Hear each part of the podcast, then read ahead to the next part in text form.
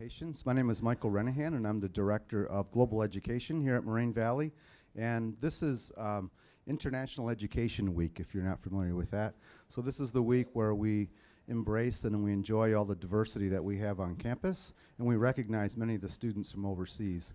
So joining you in the group today, you have a number of students here who have come from around the world to learn English at Moraine Valley, and they're learning not just our language, but about the game of baseball.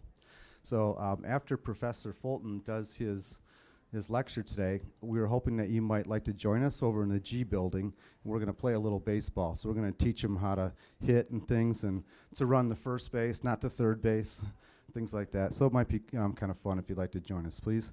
So anyway, without further ado, this is Josh Fulton, who I've known for many years, a professor of history here at Moraine Valley, and he's going to talk about the internationalization of baseball around the world. So without further ado, here you are, sir. Oh, thank you so much.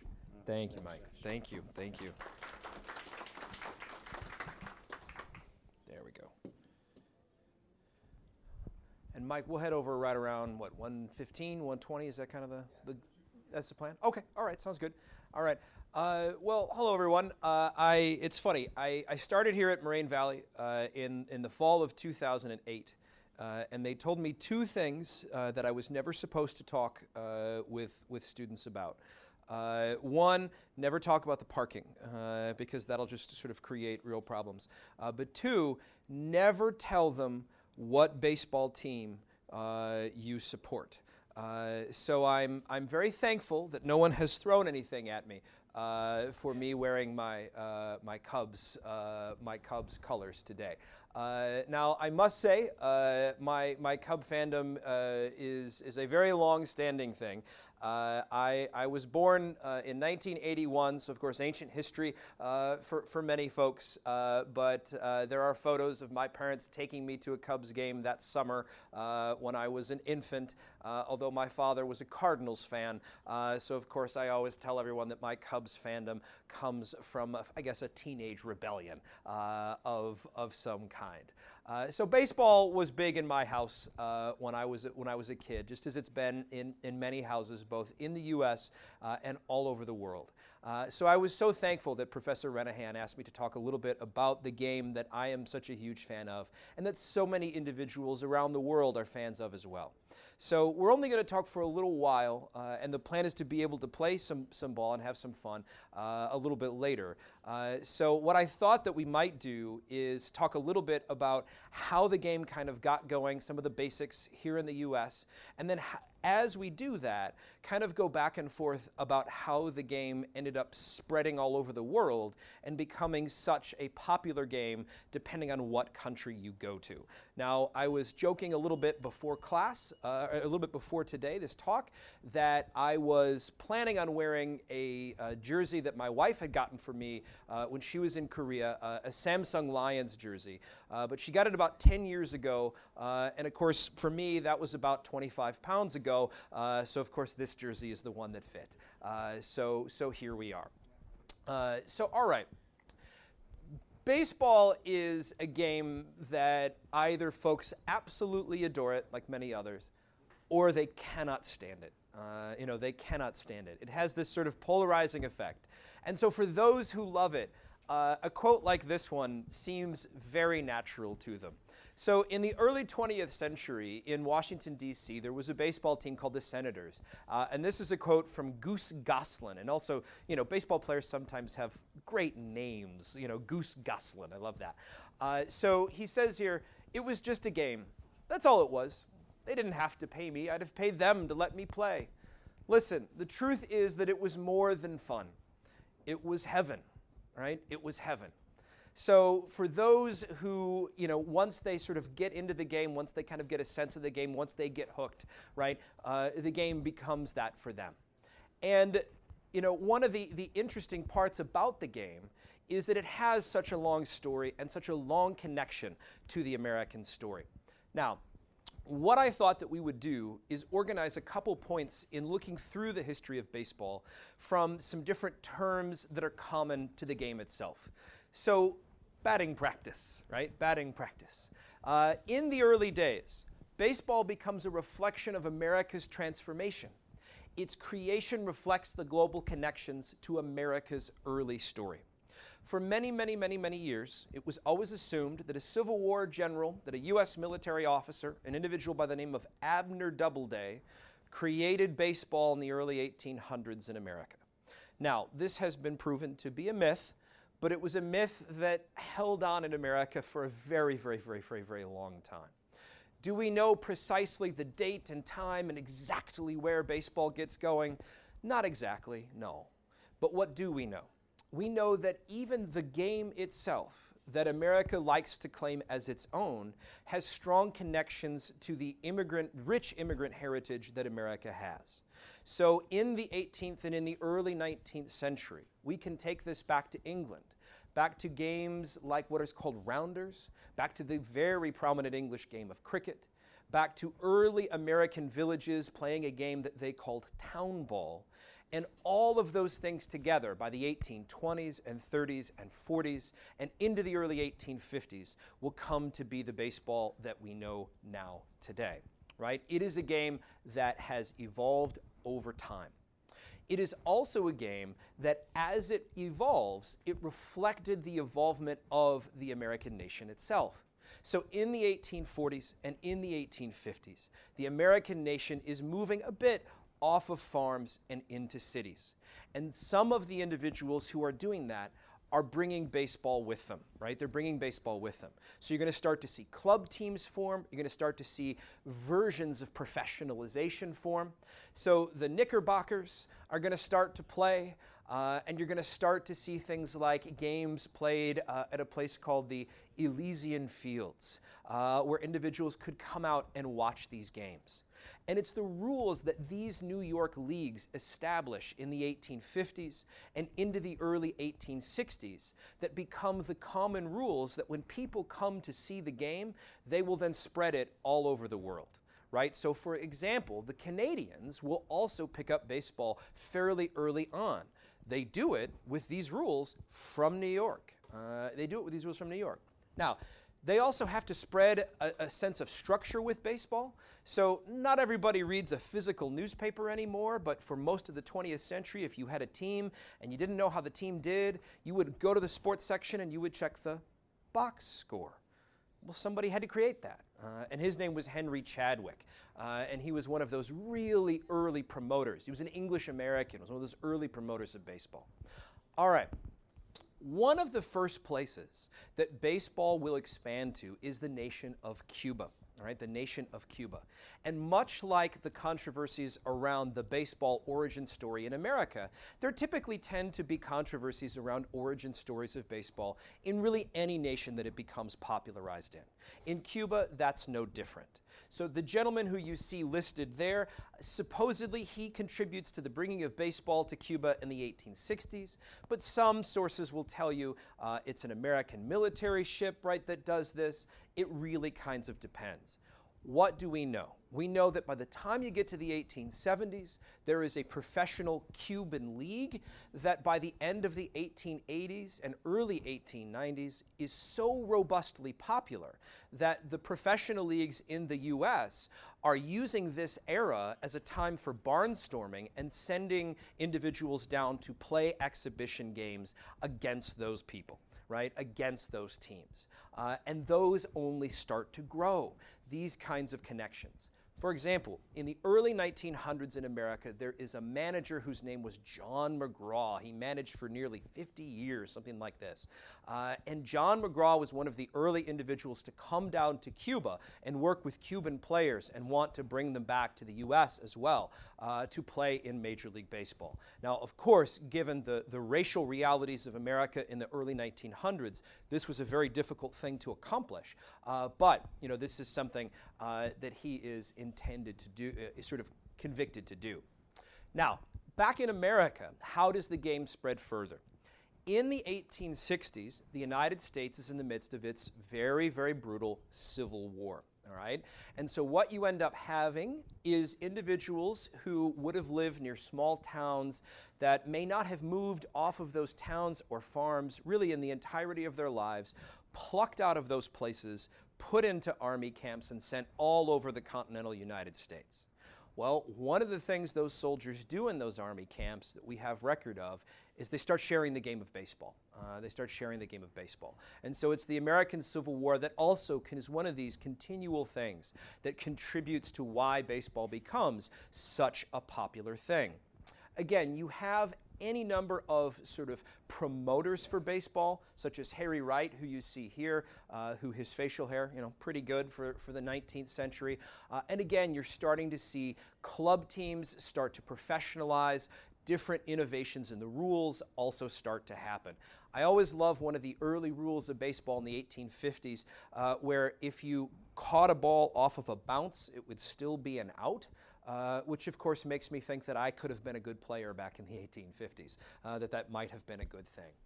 One of the other things that you will find in American baseball in the second half of the 19th century, though, is those who sought to promote it, they will do so on the basis of trying to appeal to different cultures and social communities in America.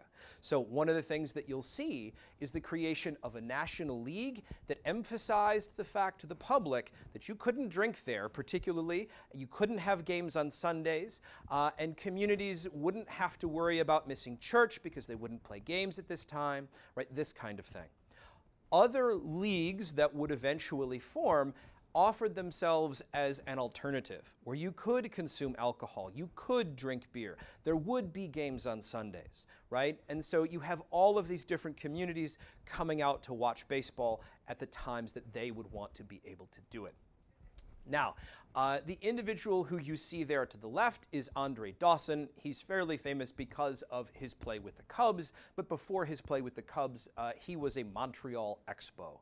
Uh, I always find the story of baseball in Canada to be an interesting part of the story of baseball from an international perspective because you have such a porous border between Canada and the United States, especially in the 1820s and 30s and 40s. You have individuals who will see this game in upstate New York and who will head up into Canada and will begin spreading it very quickly. But one of the interesting controversies, though, uh, I found in doing some of the research before today, uh, is that you have some in Canada who claim uh, that they actually created the game first. Uh, that uh, they played a game in 1838 uh, at a place called Beachville, and that that predates the game that Abner Doubleday actually played. Now, there's no real evidence that bears that out to be true as well. There's a lot of controversy around both of those origin stories. Either way, it's clear that the game of baseball was keeping pace in America with Canada in the 1830s and 40s. By the time you get into the 1860s, you have teams from Ontario and around parts of Canada that are again embracing the rules from New York. By the time you get into the 1870s, there are actually international associations uh, where teams from America and Canada and elsewhere that are getting together and playing. So recently, you know, you have things like the, the World Baseball Classic, or more, uh, you know, longer history, you have things like nations coming together with the Olympics. But even in the 1870s, you already have different teams from different countries coming together to play the game of baseball. Now, I, I always love team names. These kinds of things are always fun. Uh, so in the 1870s, you actually have one called the London Tecumsehs and the Guelph Maple Leafs. Uh, so these are always great kinds of names uh, from that time period in the 1800s. Now, of course, today, yes, you have the, the Expos, maybe, right, with the Rays, but you certainly have the Toronto Blue Jays as well. All right, top of the third, right? So baseball's professionalization embraced America's industrial age, and its owners reflected their contemporaries. So, as you start to see the professionalization of baseball, you start to see the separation of it from the local communities that it had used to be a part of. So, players on professional teams typically had come from particular areas. That becomes less so, and you start to get more uh, leading figures that want to be able to kind of make their mark on the game. And an individual like Al Spalding would be an individual to highlight here. Not a particularly well liked figure, but an incredibly resourceful figure, an incredibly important figure uh, who becomes an owner and gets involved in promoting the game and gets involved in selling sporting goods for the game, right? This is becoming a very popular thing, so Al Spalding wants to be the one to sell you the baseballs. He wants to be the one to sell you the different uniforms, all these different kinds of things that you're going to need. Late 1800s, early 1900s, again, the game is evolving. Now, today, of course, the concept of a free agent, players changing teams, right? These are norms. Late 1800s, this is the era in which things like the reserve clause is created, where owners are basically able to keep players sort of with them, with their teams, with their systems, and this will be the norm for generations to come. And it's, of course, a very uh, controversial thing for the players themselves.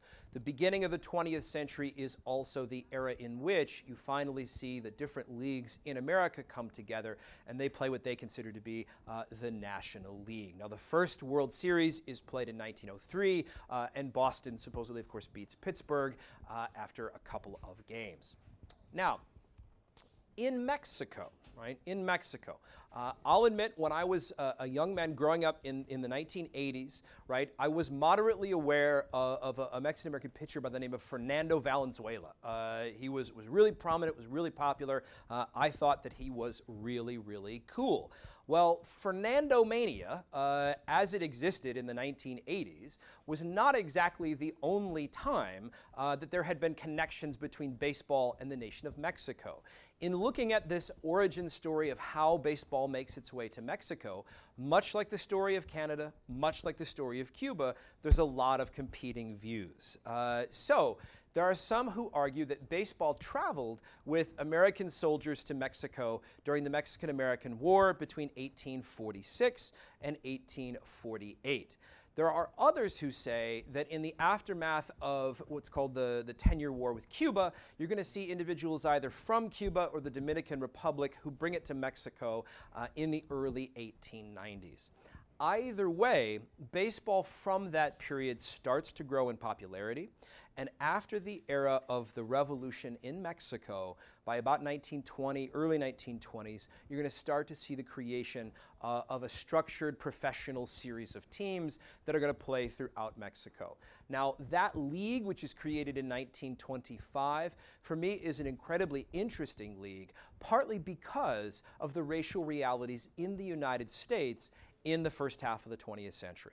Right? African American players are not allowed to be able to play in Major League Baseball. Major League Baseball is for whites only, sadly. And so, what will happen is you will see players from what are termed at the time the Negro Leagues head down to Mexico uh, and actually sign up and play with teams. Uh, so some of the, the leading stars uh, of, of these teams in America will be able to, to play here as well, not only against players from Mexico or the Dominican Republic, uh, but also against uh, other players uh, at the time. All right. So if we are then taking stock right, of baseball's first few generations. And if we were to put together, let's say, an all star team, right? An all star team. Everybody loves to debate, right? Who would be on the, the all star team? Who's the best, right? That kind of thing. If we were to do that in those first generations, it would probably have figures like Walter Johnson, Cy Young, whom the pitching award is named from, or the individual that you see there to the left, a guy by the name of Christy Mathewson. Christy Mathewson was an incredible pitcher in the early 20th century, but someone who also suffered the effects of being exposed to gas uh, during the First World War, uh, and this contributed to his eventual passing away. Uh, a player like Three Finger Brown as well, who had suffered a, a hand accident, was a noted pitcher at this time. Other players who would have been particularly noted, players like Honus Wagner or Honus Wagner, Ty Cobb, certainly uh, Tris Speaker and Frank Chance, or even Shoeless Joe Jackson. Now, each one of these individuals are playing in an era, uh, the dead ball era, in which home runs are not emphasized. They're playing in an era in which, of course, all of these players would have been white, right? They would have been white. Now, bottom of the fourth. Barnstorming, the act of traveling baseball, began in the 19th century in the U.S. and has since remained an integral way the game has spread, right? So if you own a professional team, right, if you own a professional team in the U.S., you obviously want more people to come out and see your team play because there's no TV revenue at the early 18, you know, the 1800s, right? There's no radio at the end of the 1800s, so you want tickets. Well, if you can't play your game in certain parts of the United States, maybe you can play it in other parts of the world. So Al Spalding in particular is noted for a tour, a world tour between 1888 and 89 where he takes players all over the world to try to promote the game of baseball. Now, that's great, but we should, of course, keep in mind it's the late 1800s. This is the era of imperialism. This is the era of colonialism. So there are certain elements of race that are emphasized with this kind of a world tour. The early 1900s and baseball's connections to Latin America are a little bit different.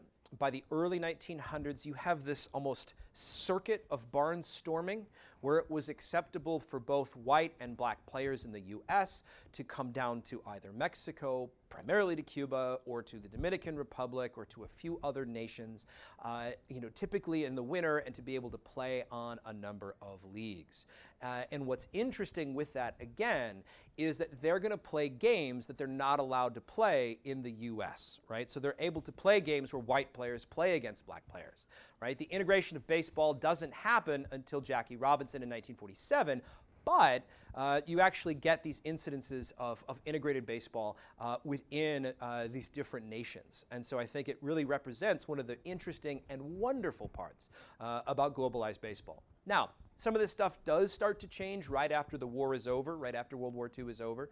Uh, so, for example, uh, there was a fairly famous American pitcher by the name of Bob Feller. Uh, he was a white pitcher, uh, and he uh, formed an all star team uh, of Barnstormers, and they played against an African American pitcher by the name of Satchel Paige, who was also a well noted individual at that particular time. All right.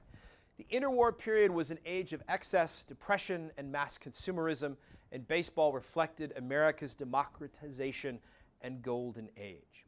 The 1920s, the 1930s, and the early 40s in America is the era in which baseball becomes this sort of regarded as, as a national pastime, right? It's regarded as a national pastime. A good example for this might be during World War II, during the Battle of the Bulge, you had uh, German soldiers who, one of the things that they did was that they would try to put on U.S. uniforms uh, and to try to infiltrate the American lines. Uh, and so you would have to, if you were an American soldier, ask these individuals questions to determine whether or not they were an American. Uh, and so if you watch World War II films of the 1940s, right, what's the one kind of question they ask these individuals to determine whether or not they're an American?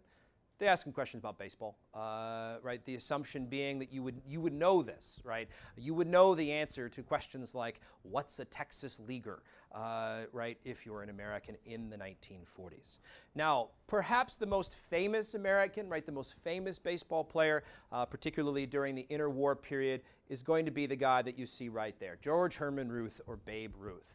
Uh, he is a key figure in helping to transform baseball in the 1920s, not to just this era uh, of singles and doubles, but and, and fun, uh, but to an era in which the home run is the dominant form uh, of scoring runs in baseball games. He hits over 700 of them. He supposedly calls his shot in a game at Wrigley Field uh, in the mid 1930s, and he helps to transform baseball into this celebrity contest where you now get tens of thousands more people who come out to see a game that they might not have come out to see before. And you start to see the creation of stadiums where now you have 40, 50, 60, 70,000 people that can come out to see them.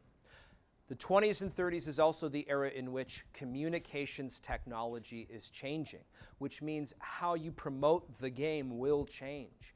So, in the late 20s and early 30s, you're going to start to hear the game broadcast on the radio. So, perhaps one of the most famous radio announcers of baseball uh, is the individual that you see there on the top. His name's Red Barber. Red Barber, uh, you know, one of the most famous individuals here.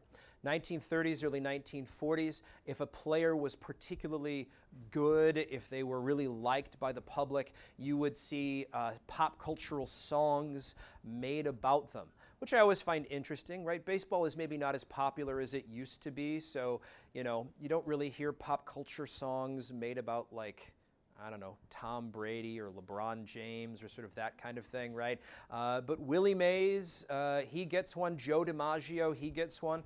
Joe DiMaggio was an incredibly popular figure uh, in the 1940s, uh, partly because uh, of his great streak, his baseball streak, which we'll talk about in a minute. All right. So, bottom of the fifth. The growth of baseball in the Dominican Republic followed expats from Cuba during their 10 year war and exploded in the 20th century as winter leagues across Latin America sought to attract Negro League players. All right, so you're going to see by the end of the 1870s across the Dominican Republic, baseball be introduced and it grow in popularity. Now, given the transformation of the political situation in the Dominican Republic, you're going to see a dictator come to power uh, whose last name is Trujillo uh, in the early 20th century. He liked baseball. Uh, and so, one of the things that you would see is an emphasis on the part of his government in building up new stadiums uh, for the playing of the game of baseball, and also an active effort on his part to be able to recruit individuals from the, uh, the United States to come down and play in these new leagues in the Dominican Republic. Now, Primarily, they're going to be able to effectively recruit from Negro League players because they're not welcome in the major leagues, uh, but you will get a number of different players who will come down and play. So Satchel Paige would be one of them, uh, and you will actually get Dominican players who will come up uh, and play in, in, in the uh, major leagues as well. The first being Osvaldo Virgil, uh, who uh, breaks into the major leagues uh, in, in 1956. All right. Uh, top of the sixth. A rising force in the 20th century was the Negro Leagues, reflecting the inherent inequality in the modern ballgame. Players from the league would commonly supplement their income by playing across Latin America. Uh, given the fact that I teach history, I will have many individuals who will ask me, uh, you know, if I could go back in time to see something, you know, what would I like to do? And most often I say I wouldn't really like to go back in time because I value things like air conditioning and Tylenol and you know these kinds of things. Uh, but if I could, I would want to go back and watch a Negro Leagues baseball game. Uh, I think this would be amazing, right? Individuals, players like Josh Gibson, uh, who supposedly hit more home runs, uh, not chemically aided uh, than anyone ever. Uh, an individual like Cool Papa Bell, who was referred to as the fastest player that basically ever lived, and a pitcher like Satchel Paige, who does eventually play in the major leagues, uh, but at this point he's in his 40s, possibly early 50s, uh, and you know was not the player uh, that he was decades before. All right, bottom of the sixth. Players and fans sought to support the United States war effort during World War II, many serving as distinguished combat veterans. So the era of World War II is obviously transformational both in the US and around the world. But it's a time period when American forms of culture are on display globally, which means, of course, that baseball is going to become a big part of that. So you're going to have leading players of the era, guys like Bob Feller, who's pictured there to the right, individuals like Ted Williams uh, as well uh, join the military and you're also going to have these sort of great feats, these great athletic feats uh, in this time period as well. So in the first half of the 20th century, right, America has many different immigrant groups from all around the world coming to the country. Some groups are supportive of this, others are not particularly supportive of this. One community was the Italian American community. Uh, and the late 1930s, early 1940s, the Italian American community is sort of growing in acceptance, but is perhaps not fully accepted all over America. There is a, a strong backlash against individuals who are Catholic, for example. Well, Joe DiMaggio, uh, a player, the center fielder for the New York Yankees, uh, a young man in 1941, starts to change some of this. And by the end of the summer of 1941, he's broadly accepted around the country. Uh, he, uh, he, he has a, a hitting streak. Now, hitting safely in one or two games is quite a feat. He hits safely in 56 straight games. Uh, and again, remember, this is the era in which these things aren't followed on social media, they're not followed on TV, right? This is something where individuals rely prominently on the newspaper in order to be able to get the news. And there was this sense of unity in America prior to World War II when folks are becoming interested in a guy named Joe DiMaggio. All right, we're getting sort of down to the end here top of the seventh. In the interwar period and after, the importance of baseball in Cuba as well as Latin America reflects the sport's globalization, as well as the ties across the region. All right. So, again, prior to the integration of, of, of baseball, of the major leagues in the United States, players from the U.S., particularly African American players, played commonly and constantly in nations like Cuba in order to increase their income, supplement their income, and to be able to enjoy the game. But the game in Cuba was, in and of itself, one heck of a game. Uh, by the time you get to the mid 20th century, players on the Cuban national team were noted as basically being their own version of professionals. Now, what I find interesting, of course, about Cuba after the revolution, after the ascendancy of someone like Fidel Castro, uh, right, after the politicization of baseball here, uh, is that baseball becomes this very politicized thing uh, where you have individuals from the Cuban national team trying to defect. Remember when I was younger watching the news, you'd hear things about, you know, I was watching this new thing called Sports Center and they would have this, these things about Cuban defectors and I would wonder what is that, right? But again, it shows not only the prominence of the game of baseball in Cuba, but also how closely tied it is to national identity there as well as to national identity in the U.S. All right. I thought, you know, since we're in the middle of the seventh inning, a bit of a seventh inning stretch might be in order. Now, if you are completely unaware to the game of baseball, in the mid 20th century, there was a player uh, for the New York Yankees, and his name was Yogi Berra. Uh, and Yogi Berra was noted for some of his, let's just say, uh, perhaps, I guess for the, the, the, communications professors, it would be malapropisms, I guess, or perhaps uh, uh, some of his, his foibles uh, and some of his sayings. Uh, so I do, I do always love these. Uh, let's see. So this is from uh, the USA Today. they put together a list of the greatest Yogi Berra sayings, and I, I always enjoy these. Let's see. Number one, when you come to a fork in the road, take it. Number two, you can observe a lot just by watching. It ain't over till it's over. Number four, it's like deja vu all over again. Uh, no one goes there nowadays, it's too crowded.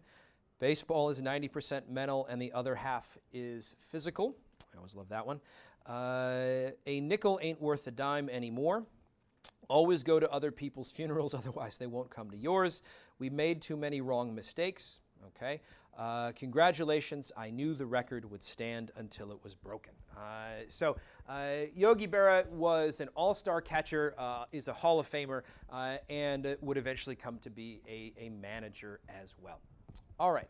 Uh, so, bottom of the seventh. All right. So, Baseball mirrored America during and after World War II, creating alternatives to the pre war norm and the construction of new norms uh, in the aftermath of the war. Now, some of you may have seen uh, the film uh, A League of Their Own. Has anyone ever seen the film A League of Their Own, right? Uh, it has perhaps the most famous quote from Tom Hanks. There's no crying in baseball, right? There's no crying in baseball, right? That kind of thing, right? The American uh, Association of Girls Professional Baseball League, right, was a real thing. It was not just created for the film in the 1940s, there was an assumption that given the, the era of World War II, that you might not get as many individuals to come out and watch uh, Major League Baseball because the stars aren't going to be playing in it. So there was this effort to create a, a, a baseball league uh, where women from around the United States uh, would have an opportunity to be able to play. Uh, so there is actually a team in Chicago. Uh, if I recall correctly, they were called the Chicago Colleens, I think. Uh, so there's a team in Rockford, and there's teams all around the Midwest. Uh, so it starts during the era of World War II. It goes up until about the early 1950s, right? The early 1950s. Uh, so there's a lot of different sort of aspects of this, and the film does, I think, a fairly good job of showing parts of this. All right. Perhaps uh, you know, in addition uh, to the girls' baseball league, right, the women's baseball league, uh, in the late 1940s, perhaps the other major thing to happen as far as baseball is concerned is obviously the integration of baseball in 1947. Right, Jackie Robinson had been in the U.S. Army. Uh, he'd been a, a college athlete.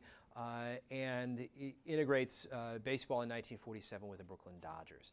Uh, now, Larry Doby follows soon after this, uh, but it is the integration of baseball and the, the difficulties of 1947 for Jackie Robinson uh, that really start to again transform the game into the kind of game that we know it as uh, sort of today, right? Uh, by the time you get into the 1950s, in the early 1960s, the transformation of who plays the game and where they're from uh, really is, uh, I think, one of the, the wonderful highlights of the game itself. All right.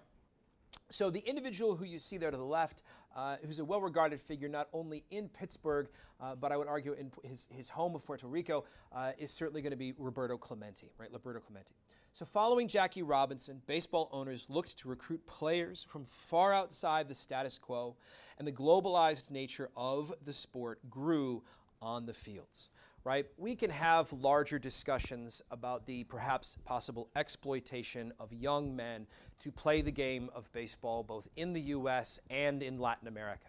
But by the time you get to the end of the 1950s and into the 1960s, the idea of multiple players from around the world playing on these teams that had been around for generations starts to become more normalized. So you're going to start to see individuals like Clemente from Puerto Rico. You're going to start to see Felipe Alou, Juan Marichal, uh, and players from around the Dominican Republic.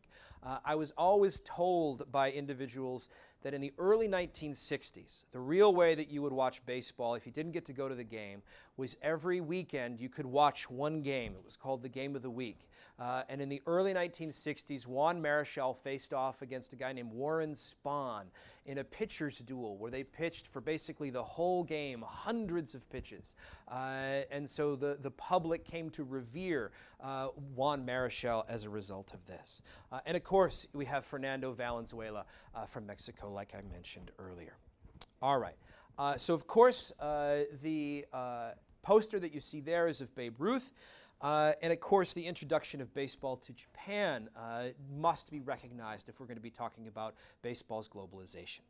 Prior to the war in the Pacific, Japan's embrace of baseball grew following barnstorming tours and has come to define much of the nation's sporting culture. There is as well some debates about the origin story of baseball in Japan. A number of different sources cited as 1871 uh, and U.S. forces uh, from the USS Colorado coming here. You do have as well baseball tours, uh, such as that of Babe Ruth and other major leaguers in the early 1940s uh, that bring the game there. Now, after the Second World War, you see the establishment of the professional leagues, the Nippon Professional Baseball League uh, in 1950, and it, of course, has grown into a robust baseball culture uh, that is in some ways very different than what you see in the United States. Uh, I've read some sources that compare watching games in Japan a little bit to like watching college football in the United States in terms of how seriously the fans take it, how integral or how interested uh, they get into the game, which is really wonderful, right? Which is really wonderful. All right. The image you see there, it probably doesn't mean very much to any of us, but that's the Astrodome, all right? That's the Astrodome. In the second half of the 20th century, baseball in the US transforms in any number of ways. For one thing, it's going to start to be played inside. It's going to start to be played inside. For another, you're actually going to start to see the mounds raised. In the 1960s, pitchers ruled the day right? They ruled the day. Players like Bob Gibson overwhelmed individuals uh, in a way that we can't even possibly fathom today. So, what you're going to end up seeing is the mounds raised and then eventually lowered uh, in order to try to met this out. You're also going to see the creation of something called the designated hitter. Uh, and again, you're going to start to see new teams. And by the 80s and early 90s, the concept of free agency that we know. Now, in the last 20 years or so, baseball has gone through a number of different issues or different crises, from strikes to steroids uh, to a home run race that was probably chemically, well, it was chemically aided, uh, and more recently to issues of sign stealing. Right, to issues of sign stealing with teams like the Houston Astros. But it remains a popular game. All right, uh, two final points because I know we got to go play. Uh, top of the ninth, South Korea embraced baseball in the early 20th century, but it's only in the last generation has the game grown in popularity. Uh, some sources will say uh, that it's 1905 uh, when the game was introduced uh, to the nation of South Korea. Uh, and while I've had a chance to go to the country and it's absolutely wonderful, I'll admit I didn't get a chance to go to a game, so that course made me very upset. Now, what do you end up seeing, right? So in the early 1980s, you're going to see the creation of a professional baseball organization in Korea. Uh, and by the end of the 90s, you're going to start to see players born in Korea who will end up in the United States playing in the major leagues. Uh, so Chan Ho Park uh, would be an example of this. Now, part of our talk is about this idea of the globalization of baseball and how baseball is able to bring people together both in the US and around the world. And so I thought kind of a, a fun, sort of silly way to maybe comment on that for our last point uh, is, is through food. I'm sure some of us uh, have enjoyed or maybe not enjoyed food from concessions uh, both at baseball stadiums and all over. Uh, in the, the latter half of the 20th century in America, it became very prominent, of course, to be able to get food in uh, commemorative uh, mini baseball helmets. Uh, so I'll admit, I cannot think of a more sort of fusion idea uh, than the kinds of food that you'll find at Dodger Stadium these days in the 21st century. Uh, this is a, a, new sushi bowl uh, in a commemorative helmet, uh, the kind of thing that you would not have seen the New York Knickerbockers or the Cincinnati Red Stockings have at their stadiums in the first half of the 1800s. I think, if anything, it represents the, the wonderful litany of diverse experiences that one can have at baseball. All right. Any questions?